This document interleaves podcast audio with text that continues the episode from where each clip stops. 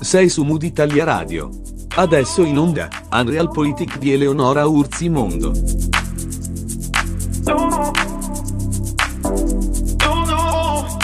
Delle volte in Italia, e nello specifico di questa storia che oggi vi racconteremo, in Sicilia, capitano cose strane, cose che se non avessimo la certezza che sono reali penseremmo siano la trama di una tragicommedia scritta da un autore bravo e certamente con una fantasia quantomeno stravagante.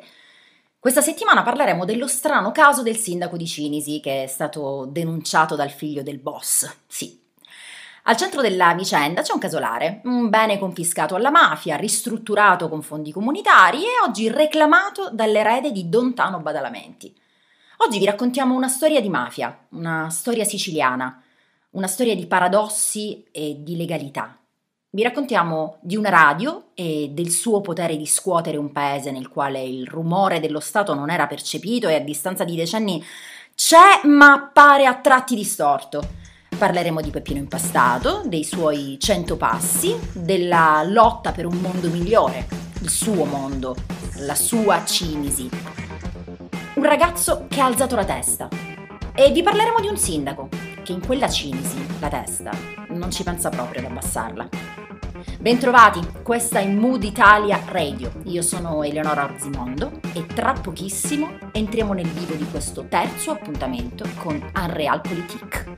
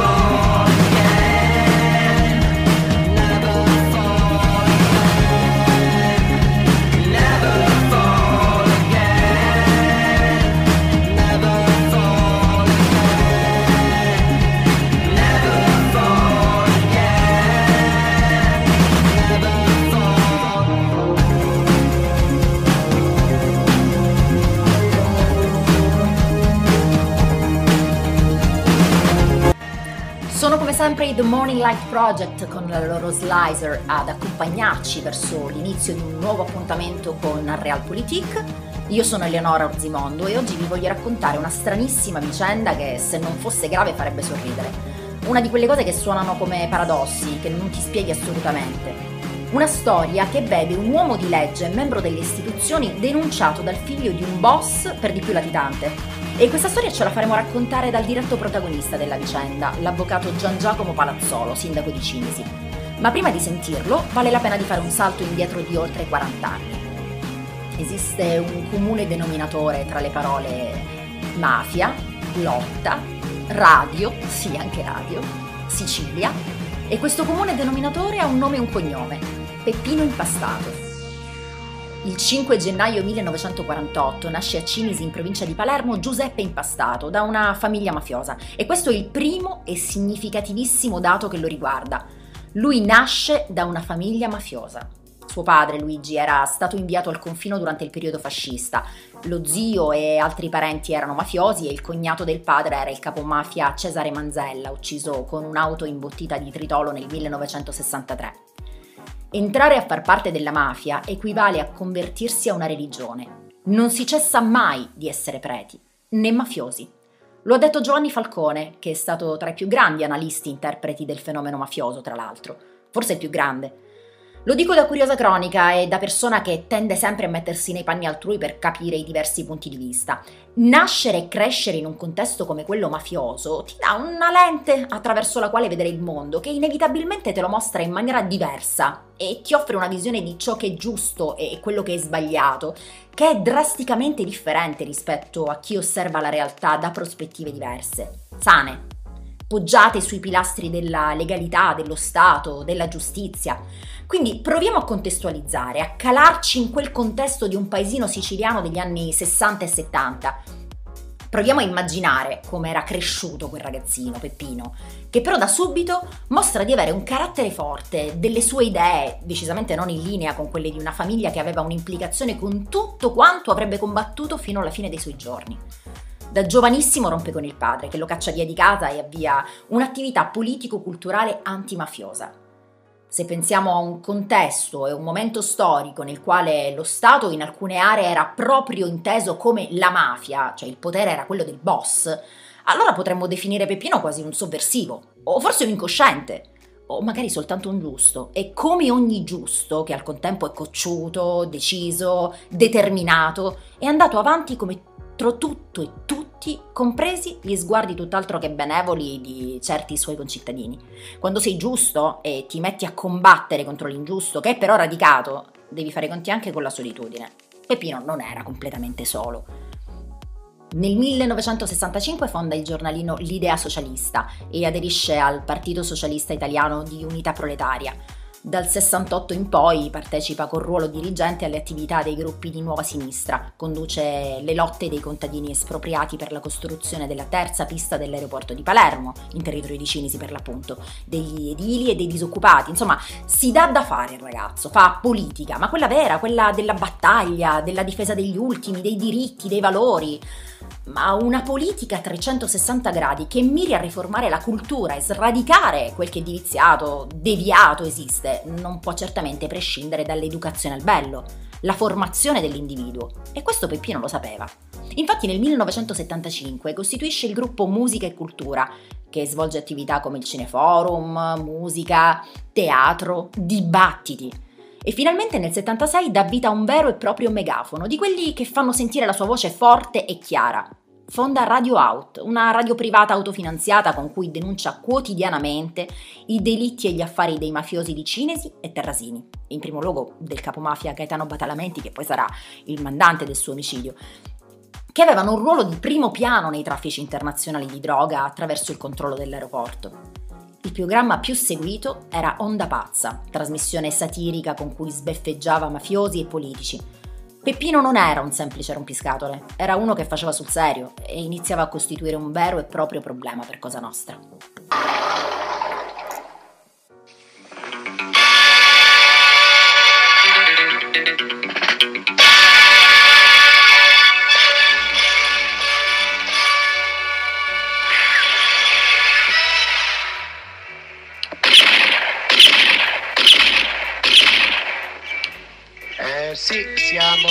Nei paraggi del maficipio di Mafiopoli, o se preferite del municipio di Mafiopoli. È riunita la commissione edilizia. All'ordine del giorno l'approvazione del progetto Z11. Sì, sì, lo Z11. Il grande capo, Pano seduto, si aggira si aggira come uno sparviero nella piazza. La, la commissione edilizia è riunita. Si aspetta il verdetto. Si aspetta il verdetto. Ed ecco tutti i grandi capi delle grandi famiglie indiane, tutte qua. C'è mano cusuta, cusuta mano. Poi c'è Guarara Galante, eccolo là, con la sua, con il suo bel pennacchio. Poi c'è anche l'esploratore, il pari, deve essere un pari di Inghilterra, e infine a presiedere questa seduta, veramente in tutta la sua maestosità, ci sono tutti, ci sono tutti. C'è il grande capo, il grande capo, i due grandi capi, Tano seduto e Geronimo Stefanini, sindaco di Mafiopoli.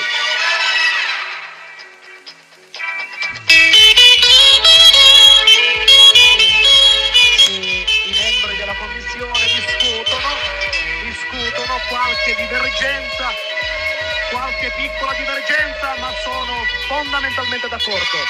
Sì, si stanno mettendo d'accordo nell'approvazione, nell'approvare il progetto Z11. Ancora qualche minuto è il momento culminante, pochi minuti, pochi minuti e verrà effettuato, che cosa verrà effettuato?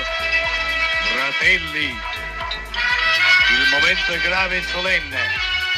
La nostra riserva indiana ci è stata finalmente aggiudicata. Ci è stato riservato per intero quel territorio che sta al di là della torre dell'Orsa Maggiore e al di sotto del gran- della grande pista dove atterrano gli uccelli, gli uccelli d'acciaio. In quel territorio piazzeremo le nostre tende. Sono, saranno tende oppure Bungalow! Saranno bungalow! Va bene, sì, sì, sì, basta con queste vecchie tende, passeremo ai bungalow.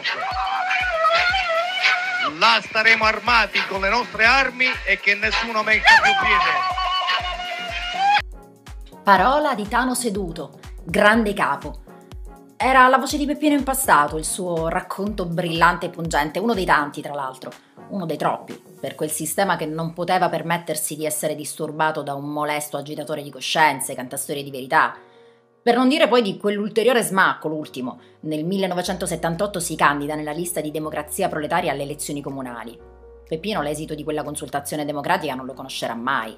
Viene assassinato nella notte tra l'8 e il 9 maggio 1978 nel corso della campagna elettorale con una carica di tritolo fatta esplodere dopo averci adagiato sopra il corpo sui binari della ferrovia. Volete sapere come andarono quelle elezioni? Peppino fu eletto in consiglio comunale, già. Un fatto importantissimo perché gli elettori di Cinisi, votando per lui, davano un messaggio forte e chiaro a Cosa Nostra, a Don Tano Badalamenti, a chi aveva sempre avuto un potere senza contraddittorio né contestazioni. Ma lo Stato che fece? Quello Stato che spesso nella nostra storia moderna fa. Non c'è Stato con la S maiuscola, o peggio ancora, c'è Stato ma dalla parte sbagliata. Temo che la magistratura torni alla vecchia routine. I mafiosi che fanno il loro mestiere da un lato, i magistrati che fanno più o meno bene il loro dall'altro e alla resa dei conti palpabile l'inefficienza dello Stato. Anche queste parole sono di Giovanni Falcone. Ora vi insegno un termine, la parola che non è proprio di un uso comunissimo, che tra l'altro è una parola prettamente siciliana. Mascariamento. Mascariare significa imbrattare, sporcare. Oggi diremmo semplicemente infangare per dare un'idea più chiara. L'arte del mascariamento in Sicilia è ben nota e i delitti di mafia spesso sono stati attribuiti, che ne so, a gelosie, a controversie, passioni. Del resto era più facile fare passare che uno venisse ammazzato per questioni da femminari, così si dice, sciupa femmine, no? Aveva anzi quasi un senso goliardico, scattava facile il sorrisetto comprensivo e quasi di simpatia perché l'uomo cacciatore, l'uomo passionario, addirittura a tratti sessuomane, era uno stereotipo siciliano piuttosto diffuso e tutt'altro che infamante agli occhi del masculo siculo. Pensiamo ai film italiani di quegli anni, dai movie con Lando Buzzanca al Giannini della Wertmüller. Essere amatori sopraffini era un pregio, un tratto distintivo, una spilla da attaccare al petto. E che ci vuoi fare? Era uno che ci piacevano i femmini. Che ci vuoi fare? Era uno a cui piacevano le donne, finché evidentemente non è incappato in quella sbagliata. Figlia, moglie, sorella o madre di qualcuno che non ha gradito e che ha reagito, magari con qualche bel colpo di lupara. Oggi ci chiediamo come una cosa simile si potesse considerare di più facile di gestione e come potesse risultare verosimile. Specie tra l'altro in un microcosmo che poi non è neanche tanto piccolo, in cui la mafia era visibile e palese. Ma dobbiamo andarci a calare nei tempi e nella mentalità, altrimenti non ne veniamo a capo e non capiamo proprio niente. Erano altri anni, era un altro mondo, un'altra Italia, un'altra Sicilia. Per capire, con decreto Reggio del 1930 si regolamenta la questione relativa al cosiddetto delitto d'onore. Lo conosciamo tutti. Codice penale, articolo 587. Chiunque cagiona la morte del coniuge, della figlia o della sorella, nell'atto in cui se ne scopre la illegittima relazione carnale e nello stato d'ira determinato dall'offesa recata all'onor suo della famiglia, è punito con la reclusione da 3 a 7 anni. Alla stessa pena soggiace chi, nelle dette circostanze, cagiona la morte della persona che sia in illegittima relazione carnale col coniuge, con la figlia o con la sorella. L'articolo 587 del codice penale consentiva quindi che fosse ridotta la pena per chi uccidesse la moglie o il marito, nel caso rarissimo in cui essere tradita fosse stata la donna, eh, la figlia, la sorella, al fine di difendere l'onor suo o della famiglia. La circostanza prevista richiedeva poi che vi fosse uno stato d'ira, che veniva in pratica sempre presunto ovviamente, anche perché se ti fanno le corna un po' ti arrabbi, no? La ragione della diminuente doveva reperirsi in una illegittima relazione carnale che coinvolgesse una delle donne della famiglia. Di questo si dava per acquisito, come si è letto, che eh, costituisse offesa all'onore. Anche l'altro protagonista della illegittima relazione poteva dunque essere ucciso contro egual sanzione. Leggiamo. L'articolo è stato abrogato dall'articolo 1 della legge 5 agosto 1981 numero 442 a titolo di chiarimento sulle mm, modalità generali su queste materie, eh, almeno al tempo della promulgazione del codice Rocco, che però riprendeva concetti già presenti nel codice Zanardelli, va detto che contemporaneamente vigeva l'istituto del matrimonio riparatore, quindi potevano anche non ammazzarti, eh. Questo prevedeva che l'estinzione del reato di violenza carnale avvenisse nel momento in cui lo stupratore di una minorenne accondiscendesse a sposarla, salvando l'onore della famiglia. Teniamo a mente le date perché questo è il nodo. Eh, nel 1981, cioè fino al 1981, se ammazzi per onore quasi quasi hai pure ragione, e comunque ti capisco caro amico, e se stupri una ragazzina, una minore, se la sposi è tutto a posto. 1981, ieri, la gran parte di noi, di voi, era già nata e forse pure già matura. Invece l'associazione di tipo mafioso diventa un reato previsto dal codice penale italiano come fattispecie autonoma dal reato di associazione per delinquere nel 1982. Viene introdotta la, dalla legge 13 settembre 1982 numero 646, detta um, Rognoni La Torre dal nome dei promotori ovviamente. Ma nel 1982, cioè fino al 1982, non esiste la mafia per il legislatore o almeno esiste ma in maniera meno incisiva, diciamo. Il termine mafia, scrive in un'esegesi l'avvocato Angelo Allegria, fa ingresso in un testo normativo della Repubblica ad opera del legislatore nel 1975, il quale per la prima volta introduce il concetto di associazione mafiosa, pur non chiarendo il significato di tale definizione.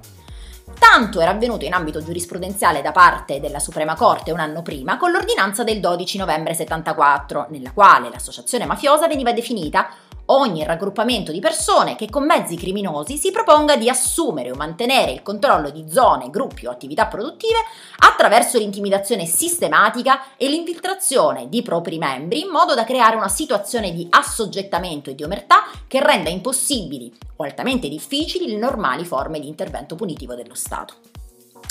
L'affermazione del principio di non regionalità del fenomeno mafioso, unitamente alla fissazione dei parametri dell'intimidazione, dell'assoggettamento e dell'omertà e dell'individuazione di scopi anche economici dell'associazione, fa sì che si possa riconoscere all'ordinanza 12 novembre 74 la presenza in nuce di tutti gli elementi essenziali del futuro articolo 416 bis del codice penale. L'atto di iniziativa da cui è scaturito questo articolo è costituito dalla proposta di legge presentata il 31 marzo dell'80, la cosiddetta proposta La Torre. Eh, qui si prospetta un nuovo metodo di analisi del fenomeno mafioso, il quale eh, considera non una macro organizzazione mafiosa, ma ogni microorganizzazione di quel tipo. Eh, questa visione risulta chiara a causa del fatto che si ritiene sufficiente un gruppo di tre persone a costituire un'associazione mafiosa, non c'è bisogno di essere in cento. Nella relazione alla proposta di Atorre si sostiene la necessità di misure che colpiscano la mafia nel patrimonio o in tasca, essendo il lucro e l'arricchimento l'obiettivo di questa forma di criminalità, che ben si distingue per origini e funzione storico-politico ovviamente dalla criminalità comune e dalla criminalità politica strettamente intesa. Siamo però sempre nell'ambito delle associazioni mafiose tradizionali, non si parla ancora delle associazioni di tipo mafioso. Di associazione di tipo mafioso si parla nel testo definitivo della legge nel quale è stata aggiunta anche l'estensione dell'applicabilità della legge alla Camorra e alle altre associazioni ad essa equiparabili, contenuto tra l'altro nell'ultimo comma dell'articolo 416 bis del codice penale.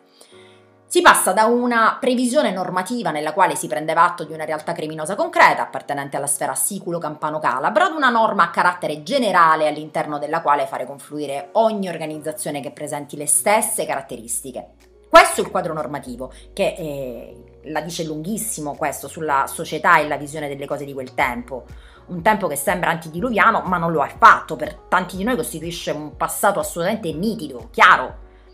La gelosia e l'onore esistono, la mafia invece fino a un certo punto non esiste. È una pallida voce di corridoio, una leggenda metropolitana. Questa situazione legislativa è lo sfondo su cui si svolgono queste storie siciliane, fatte di morti ammazzati, di bugie, di mascariamenti, di verità negate, magistrati e giornalisti ammazzati dalla mafia fatti passare per femminari, appunto. Depistaggi, menzogne, come quella che ha accompagnato la morte di Mario Francese, tra l'altro il cui anniversario di morte è stato proprio la scorsa settimana. E di lui si disse che si trattasse di un delitto passionale o forse di questioni legate a debiti di gioco. Una bugia che è durata un ventennio ed è stata risolta soprattutto grazie alla tenacia e alla forza interiore del figlio Giuseppe. Francese paga con la vita, ad appena 54 anni, il suo coraggio e il suo fiuto di cronista. La sera del 26 gennaio del 79 viene assassinato a colpi di pistola a Palermo da Leo Luca Bagarella davanti a casa sua. Per il suo omicidio poi sono stati condannati Totò Rina, Leo Luca Bagarella, che sarebbe stato l'esecutore per l'appunto materiale del delitto, Raffaele Ganci, Francesco Madonia, Michele Greco e Bernardo Provenzano. Quei bravi ragazzi. Le motivazioni della condanna della sentenza d'appello furono il, mom- il movente dell'omicidio francese è sicuramente ricollegabile allo straordinario impegno civile con cui la vittima aveva compiuto un'approfondita ricostruzione delle più complesse e rilevanti vicende di mafia degli anni 70. Per Peppino Impastato il mascariamento fu diverso. Uh, niente debiti di gioco, niente delitto passionale, no. Lui faceva politica, era un attivo, a sinistra tra l'altro. Quindi era un terrorista, facile. Per il suo omicidio, forze dell'ordine e magistratura parlarono di atto terroristico in cui l'attentatore sarebbe rimasto vittima e dopo la scoperta di una lettera scritta molti mesi prima di suicidio, ok? Cioè una follia anche per il modo in cui è stato ritrovato il suo corpo. Poi, grazie all'attività del fratello Giovanni, della madre Felicia Bartolotta Impastato, che rompono pubblicamente con la parentela mafiosa, dei compagni di militanza e del centro siciliano di documentazione di Palermo, che è nato nel 77 e che nell'80 si sarebbe intitolato proprio Giuseppe Impastato, viene individuata la matrice mafiosa del delitto e sulla base della documentazione raccolta e delle denunce presentate viene riaperta l'inchiesta giudiziaria. Ma mica finisce qua. Il 9 maggio del 79 il Centro Siciliano di Documentazione organizza con Democrazia Proletaria la prima manifestazione nazionale contro la mafia nella storia d'Italia. A questa partecipano 2000 persone provenienti da tutto il paese. Penserete siano poche. Non dimenticate il contesto, la copertura mediatica, l'informazione, il quadro normativo del tempo. Oggi sarebbero state 2 milioni probabilmente. Nel maggio dell'84 l'ufficio istruzione del Tribunale di Palermo, sulla base delle indicazioni del consigliere istruttore Rocco Chinnici, che aveva avviato il lavoro del primo pull antimafia ed era stato assassinato nel luglio dell'83, emette una sentenza firmata dal consigliere istruttore Antonino Caponnetto, in cui si riconosce la matrice mafiosa del delitto attribuito però ad ignoti.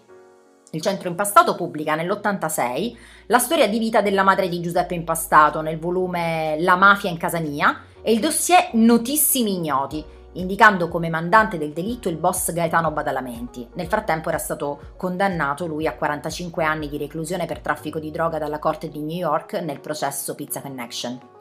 La madre di Peppino rivela un episodio importantissimo e sarà assolutamente decisivo. Il viaggio negli Stati Uniti del marito Luigi dopo un incontro con Badalamenti in seguito alla diffusione di un volantino particolarmente duro di Peppino Durante il viaggio Luigi dice a un buona parente, prima di uccidere Peppino devono uccidere me. e lo prendono in parola. Cioè morirà nel settembre del 77 in un casuale incidente stradale. Nel gennaio 88 il Tribunale di Palermo invia una comunicazione giudiziaria a Badalamenti. Nel 92 il Tribunale di Palermo decide l'archiviazione del caso impastato, ribadendo la matrice mafiosa del delitto, ma escludendo la possibilità di individuare i colpevoli e ipotizzando la possibile responsabilità dei mafiosi di Cinisi alleati dei corleonesi. Lo Stato. Vado rapidamente con date ed eventi. Nel maggio del 94 il centro impastato presenta un'istanza per la riapertura dell'inchiesta, accompagnata da una petizione popolare chiedendo che venga interrogato sul delitto impastato il nuovo collaboratore della giustizia Salvatore Palazzolo, affiliato alla mafia di Cinisi. Nel marzo del 96 la madre, il fratello e il centro impastato presentano un esposto in cui chiedono di indagare su episodi, assolutamente non chiari e non chiariti, riguardanti in particolare il comportamento dei carabinieri subito dopo il delitto. Lo Stato. Nel giugno del 96, in seguito alle dichiarazioni di Salvatore Palazzolo, che indica in badalamenti il mandante dell'omicidio assieme al suo vice Vito Palazzolo, l'inchiesta viene formalmente riaperta. Lo Stato. Nel novembre 97 viene emesso un ordine di cattura per Badalamenti, incriminato come mandante del delitto. Il 10 marzo 99 si svolge l'udienza preliminare del processo contro Vito Palazzolo, mentre la posizione di Badalamenti viene stracciata. I familiari, il centro impastato, Rifondazione Comunista, il comune di Cinisi e l'ordine dei giornalisti chiedono di costituirsi parte civile e la loro richiesta viene accolta. Il 23 novembre 99 Gaetano Badalamenti rinuncia all'udienza preliminare e chiede il giudizio immediato. Nell'udienza, che si tiene il 26 gennaio 2000, la difesa di Vito Palazzolo chiede che si proceda con il rito abbreviato, mentre il processo contro Gaetano Badalamenti si svolgerà con il rito normale e in videoconferenza. Il 4 maggio, nel procedimento contro Palazzolo, e il 21 settembre, nel processo contro Badalamenti, vengono respinte le richieste di costituzione di parte civile del centro impastato, di rifondazione comunista e dell'ordine dei giornalisti. Nel 98, presso la Commissione parlamentare antimafia, si è costituito un comitato sul caso impastato e il 6 dicembre del 2000 è stata approvata una relazione sulle responsabilità di rappresentanti delle istituzioni nel depistaggio delle indagini. Stato. Il 5 marzo 2001 la Corte d'Assise ha riconosciuto Vito Palazzolo colpevole e lo ha condannato a 30 anni di reclusione. L'11 aprile 2002 Gaetano Badalamenti è stato condannato all'ergastolo. Badalamenti e Palazzolo sono successivamente deceduti. Il 7 dicembre 2004 è morta Felicia Bartolotta, madre di Peppino, una donna, una siciliana, una mamma, un'attivista straordinaria dal 2016 è onorata come giusta al Giardino dei Giusti di tutto il mondo di Milano. Secondo me era troppo attaccata a sto ragazzo, troppo. Quando perdeva tempo lo stava cercando, che io lo immaginavo, lo immaginavo che me l'ammazzavano. E ce lo diceva, Peppino sta attento, Peppino tu, tu non lo puoi fare Peppino, tu lo sai a quale famiglia appartieni? E lui non mi dava retta. Solo che mi diceva, e va bene, ti ammazzano, e va bene. Però hanno a cercare il motivo come ammazzarmi. Hanno a cercare, mi capisci? C'erano le minacce di mio marito pure. Ecco, mio marito era chiamato di questo signore mi ascolta, io piglio il telefono e telefono a California. Ci si sente, è una cucina mia. Volevo andare a Peppino. Sì, sì, mandalo subito. E va bene. Poi viene Peppino, ci si sai Peppino, ti vorremmo andare a California per un periodo di riposo. Non ti farà mancare niente. E manco ti, man- ti fanno mancare niente a California. Sì, ci vado alla California, come riposo, sì. L'accetto questo tuo regalo però dice io mi porto, ti porti, mi spaventavo io. E che fare tu? Dice come un discepolo. In questa intervista eh, Felice Impastato racconta di questa proposta fatta al figlio di andare in California da cugini a riposarsi e lui dice sì, ok, ci vado in California a riposarmi, però prima mi candido, mi candido al comune. E la madre si terrorizza. Lei dice io lo sapevo che me l'avrebbero ammazzato, e ogni volta che lui tardava a tornare a casa io ero terrorizzata. Anno del Signore 2020, il sindaco Gian Giacomo Palazzolo aveva cacciato il figlio del boss Tano Badalamenti dal casolare confiscato al padre. Badalamenti Junior, che in quel periodo tra l'altro era anche un latitante, però ha denunciato il sindaco che non vuole restituire il bene. Adesso è indagato dalla magistratura. Il sindaco. Ben trovato Gian Giacomo Palazzolo. Buongiorno a voi. Che è successo? Ma in realtà non è che io non lo voglio restituire il bene, io non lo restituirò, che è una cosa ben diversa. A prescindere da questo provvedimento giudiziario del quale si parla, io ho una norma che è a mio favore, quella che prevede la possibilità del diritto di ritenzione del bene in ipotesi del genere, nell'ipotesi in cui una sentenza dovesse improvvisamente ridare il bene al mafioso. E io mi avvarrò di questa norma, devo semplicemente pagare un indennizzo che deve essere equiparato al valore del bene nel momento in cui eh, fu sottoposto a confisca. Siccome quando fu sottoposto a confisca questo bene non valeva quasi nulla, avrà quasi nulla. Poi tra l'altro vedremo se lo dovrà dare il comune di Cinisi o l'agenzia dei beni confiscati alla mafia. Quindi nessuna incertezza sul fatto che il bene mh, mm, non tornerà mai nelle mani della famiglia Badalamenti. Palazzolo, facciamo un, un passetto indietro però. Eh, ci racconta che cosa è successo a partire da quest'estate, eh, giusto per avere un quadro, eh, un racconto direttamente dal protagonista della vicenda. Leonardo Badalamenti veniva in comune e cercava sempre il sindaco, guarda caso sempre quando il sindaco non c'era, e chiedeva alla segretaria che il sindaco immediatamente ritornasse in comune per poterlo ricevere. Io dicevo alla segretaria, dica al signor Badalamenti di fissarsi un appuntamento. Il signor Badalamenti chiaramente non, non, non apprezzava questo atteggiamento. Eh, non voleva fissati appuntamenti, aveva la pretesa che il sindaco immediatamente tornasse in comune per, per riceverlo. Andiamo avanti così, non ci conosciamo nei fatti sino a quando il signor Badalamenti non decide assieme ad altre due persone di andare a rompere il casolare confiscato alla mafia dove il comune di Cinisi aveva speso 400.000 euro e di prenderne materialmente possesso. Io, avvisato da gente del luogo, avvisato il corpo di polizia municipale, avvisato i carabinieri, mi sono recato personalmente sui luoghi. L'ho trovato dentro che già aveva cambiato le toppe delle, delle porte e l'ho cacciato via. La cosa divertente è che quando l'ho cacciato via eh, si era portato le chiavi. Ho detto, oh, dove vai con le chiavi? ridammi le chiavi una volta che hai cambiato le toppe.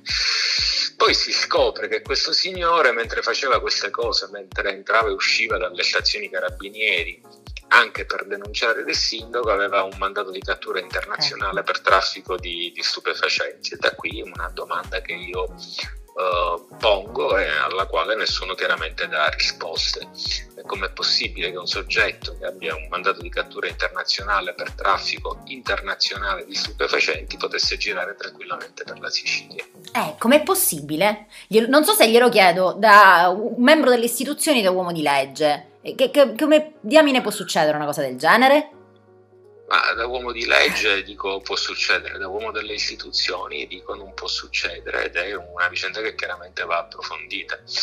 Eh, è chiaro che io non ce l'ho, questo chiariamolo immediatamente, con mh, gli uomini delle stazioni carabinieri. Nel modo più assoluto, quelli che materialmente fanno un lavoro di esecuzione io vorrei capire semplicemente se questo ordine di carcerazione che era stato disposto dallo Stato brasiliano risultasse nei terminali eh, della polizia oppure no. Ok, e questa risposta dovrà dargliela boh, il ministro dell'interno, non so. Mi, mi... Ah, dico, in uno Stato che funzioni una vicenda del genere non si chiude in questi termini. Ah no, certo, perché c'è, sto, c'è questo rischio? Ma sì, facendo finta di nulla, non se ne parla più. Sarebbe giusto indagare, il Ministero degli Interni dovrebbe aprire un'indagine interna, capire se ci sono delle eh, lacune del sistema che consentono ancora oggi nel 2020 a un latitante di girare liberamente. Dico, alla fine non è che si deve alzare necessariamente il sospetto su qualcuno, può darsi pure che si tratti semplicemente di un malfunzionamento del sistema perché non capire dov'è il problema? No, ma anche perché il signor Badalamenti stava serenamente eh, a casa sua, immagino, cioè nel, nel, suo territorio, non stiamo parlando di una metropoli gigantesca, giusto? Ma il signor Badalamenti viaggiava tranquillamente tra gli, gli, stati dell'Unione Europea ed era solito risiedere a Castellammare del Golfo, Mm-mm. dove aveva un, un regolare documento di identità rilasciato dallo stesso comune. Mm. Il signor Badalamenti riceveva le notifiche dei provvedimenti giudiziari. Mm. È una cosa che lascia abbastanza a bocca aperta. Ehm, io, dai, io le, do- io le, faccio una domanda proprio diretta, eh, non lo so, un po' personale, facciamo così. Eh, nella sua posizione, no? Eh, che, che, cosa si, si, prova davanti a una situazione del genere? Cioè, il, davanti all'apparir del vero leopardiano, no? Quando sbatti la fronte contro questo genere di situazioni che sembrano realmente dei paradossi nella ma, loro accezione più, più, assoluta. A livello personale, ho, dopo sette anni di sindacatura e aver visto un po' di, di tutto, sono totalmente... Eh, privo di sentimenti sulla vicenda, faccio delle valutazioni di carattere politico, mi pongo di problemi di messaggio che vengono dati alla mia comunità e vista l'importanza del comune di Cinisi eh, a tante altre comunità e soprattutto ai più giovani. Abbiamo un latitante che denuncia il sindaco e il sindaco che finisce poi indagato, sottoposto a un'umiliazione di un interrogatorio dove gli si chiede per quale motivo non ha restituito il bene al signor Badalamenti. Il messaggio è fortemente negativo perché finisce per deprimere quella che è un'azione politica pura, spontanea, eh, priva di qualsiasi strumentalizzazione e che era indirizzata a guardare negli occhi Badalamenti, fargli calare lo sguardo e fargli capire che lo Stato è più forte della mafia. Lì dove interviene lo Stato e demolisce questa impostazione dicendo che forse il signor Badalamenti addirittura potrebbe essere dalla parte della ragione, che si tratta semplicemente di una contrapposizione quasi giuridica tra il sindaco e il signor Badalamenti, è un messaggio estremamente negativo, perché non c'è una contrapposizione giuridica, c'è semplicemente la contrapposizione tra un uomo dello Stato che è il sindaco di Cinisi e un latitante che si chiama Leonardo Badalamenti. Le chiedo una cosa che potrebbe suonare un po' imbarazzante effettivamente nella sua posizione. Ah, non si preoccupi. La, lo Stato è più forte. Lo Stato è più forte? Lo Stato è notevolmente più forte. Mm. Lo Stato sta vincendo la sua battaglia. Lo Stato talvolta commette degli errori. Deve avere la consapevolezza di approfittare della situazione venutasi a creare per capire come poter migliorare una contrapposizione al potere criminale lo Stato si deve fare carico non solo di eliminare l'organizzazione criminale, che è la prima che temporalmente andrà via, perché la mafia comunque rimane un fenomeno naturale, ma la mafia è anche un fenomeno culturale e lo Stato si deve fare carico in tutte le sue parti, ivi compresa la magistratura, di lottare la cultura mafiosa con attività simili a quella che è stata svolta sul territorio di Cinisi, come quella di mettere sotto indagine il sindaco e umiliarlo con un'interrogazione, un, un interrogatorio, mi scusi, eh, finisce per eh, non attuare questo principio che per me è fondamentale. Ogni istituzione si deve anche occupare degli aspetti culturali e delle ricadenze che queste possono avere sul territorio. Diciamo che nelle ultime due settimane lei è stato eh, molto intervistato, eh, la sua storia, ma, no, ma, ma, sì, ma, sì, abbasta, ma, sì, abbastanza, insomma le hanno fatto delle no, belle interviste. Ma no, perché, ma gliel'hanno no, fatte carine. Questo, ma guardi, molte, io talvolta ho fatto delle cose eh, banali e stupide, quali ad esempio portare indietro a casa un sacchetto dell'immondizia che era stato abbandonato da un tizio del mio paese. Tutti i giornali d'Italia ne parlarono tutti questa vicenda eh no, qua stata... volevo, volevo, arrivare qua, volevo arrivare proprio qua. Non ha avuto, non ha avuto un grande esito mediatico. No, volevo arrivare esattamente qua. Lei non devo essere io a cercarlo. Esatto, esattamente. Allora, lei in queste due settimane è stato discretamente intervistato, facciamo così, nel senso che al netto della quantità dei media e degli operatori dell'informazione ha avuto l'attenzione di una buona qualità, ok? Ehm, le sono stati dedicati dei servizi e degli approfondimenti, secondo me, da fanpage è assolutamente valevole e, e di livello medio-alto. Uh, la sua stessa intervista a PIF ha raggiunto un'ottima audience. Quello che però in tanti, e abbiamo avuto modo di parlarne anche privatamente, perché insomma gliel'avevo detto, hanno avuto modo di constatare è che invece il, il giornalismo mainstream, quindi tutti i vari giornali di grande distribuzione, i TG eccetera, abbiano affrontato questa vicenda con apparente o assoluto, in qualche caso, la star fair, cioè la sta e la resta, quando invece è una situazione molto eclatante che avrebbe dovuto esplodere in una maniera veramente deflagrante, no? Lei come sì. si spiega questo disinteresse reale apparente? Non so. Ma con una frase di Harry Potter, io purtroppo non ho una grandissima memoria, ma c'è un passaggio in cui eh, qualcuno eh, dei protagonisti di Harry Potter dice la verità è una cosa eh, oscura che va trattata con molta delicatezza. Eh, questo è l'atteggiamento. Ci troviamo dinanzi a una vicenda che deve essere chiarita e non c'è la voglia e il desiderio di chiarirla perché non si capisce cosa può uscire fuori nel chiarirla. Che lei sappia sono in previsione interrogazioni parlamentari o qualcosa di affine? No, non mi risultano interrogazioni parlamentari. E le risultano però degli attestati di solidarietà? Immagino di sì. Ma guardi, mm, tre mi hanno colpito. Uh, il primo, quello del sindaco di Ercolano, uh-huh. che è stato l'unico sindaco a farsi sentire. L'unico. L'unico in tutta Italia? Sì, l'unico mm. sindaco che mm. si è fatto sentire. Poi adesso so che raccolgono 2000 firme per l'Appendino. Mm mi fa molto piacere, appena avrò la possibilità sottoscriverò pure io, ma io solidarietà da parte dei colleghi sindaci non ne ho avuta, salvo il sindaco di Ercolano. Eh, la solidarietà di Giancarlo Caselli sulle pagine del Corriere della Sera, con una ricostruzione dei fatti che denota la particolarità e il disvalore di quello che mi sta succedendo, devo riconoscere una grande difesa sentita da parte del, del mio partito.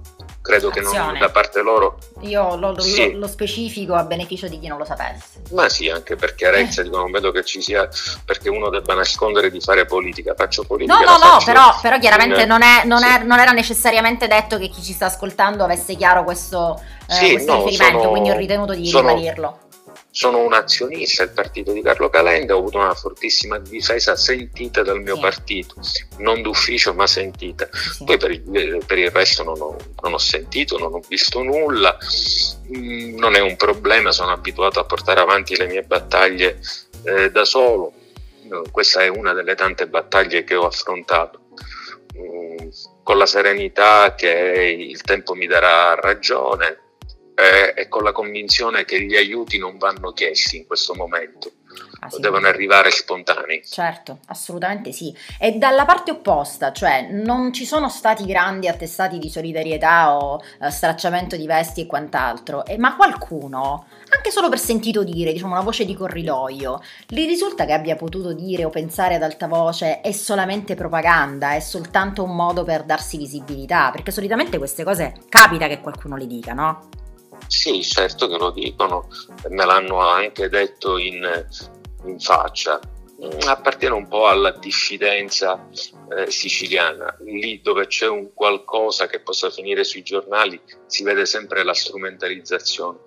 Però vede, c'è un passaggio di fondo temporale che mi scagiona da qualsiasi tipo di accusa del genere. Io a calci nel sedere Badalamenti l'ho preso eh, a fine luglio. Sì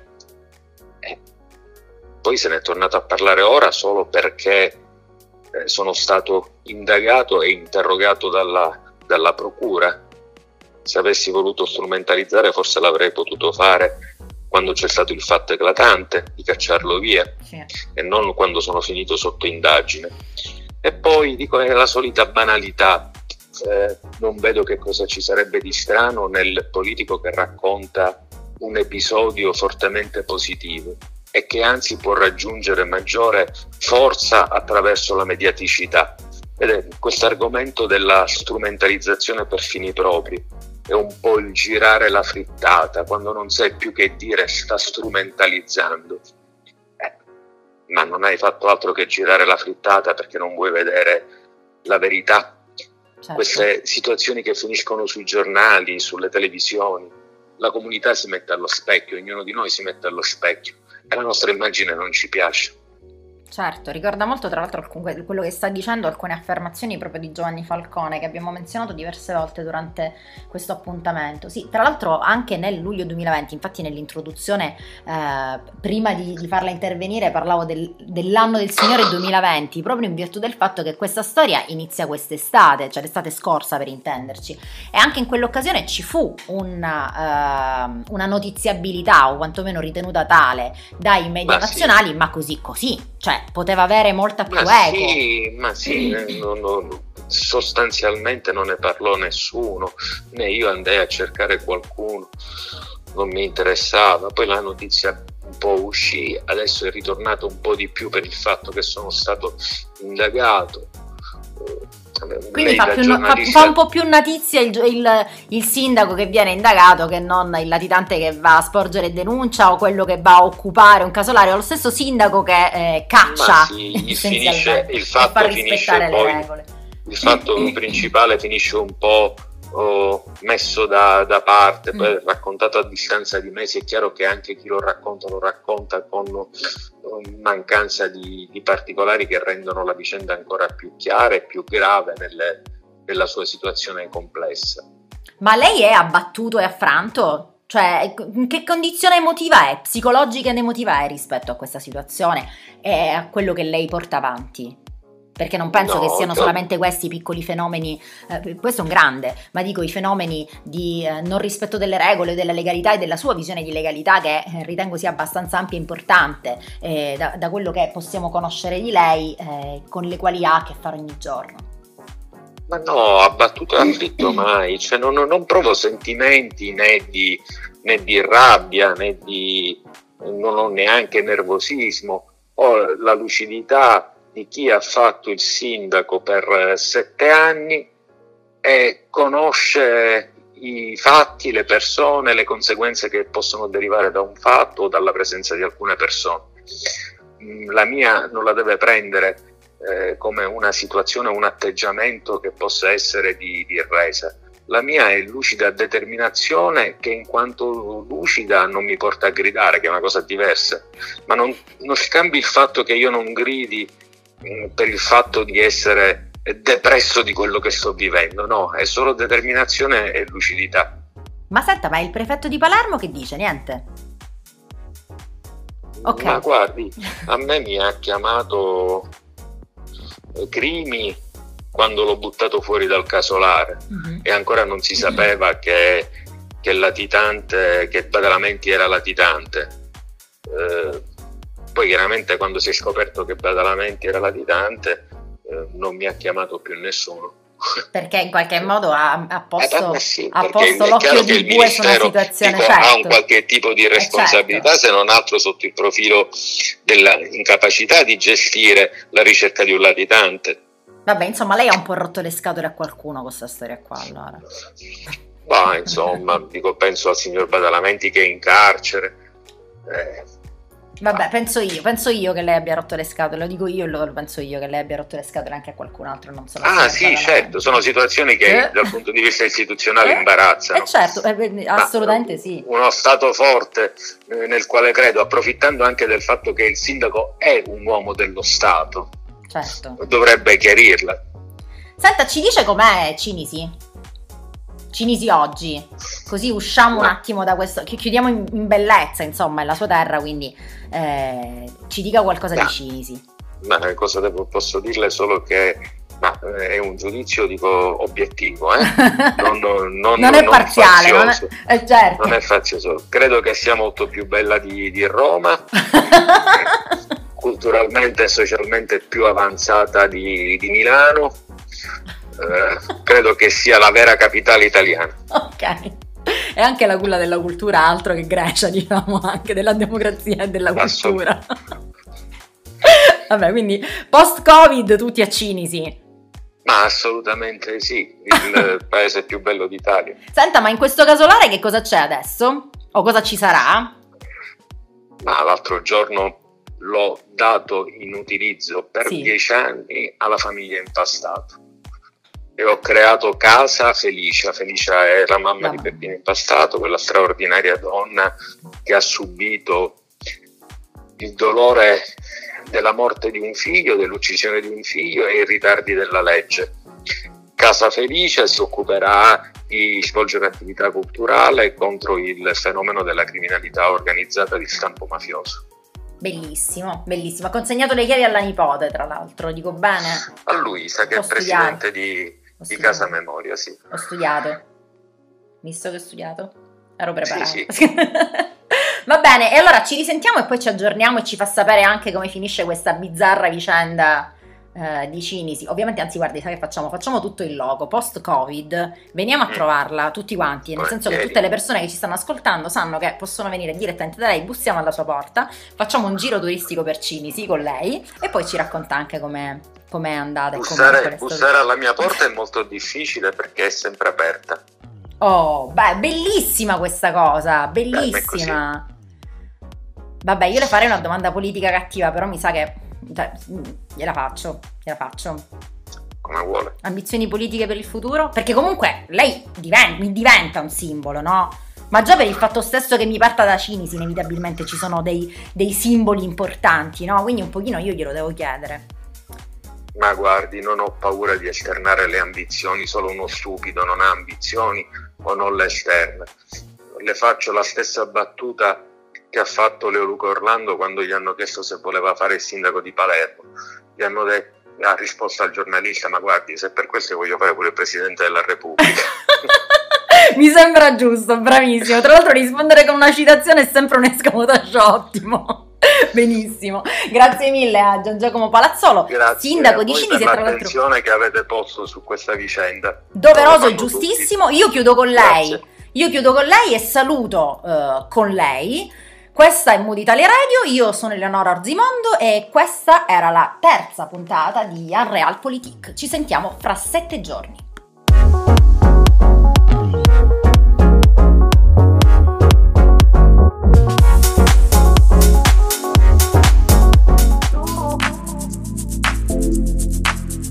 Hai ascoltato su Mood Italia Radio, Unreal Politik, di Eleonora Urzi Mondo.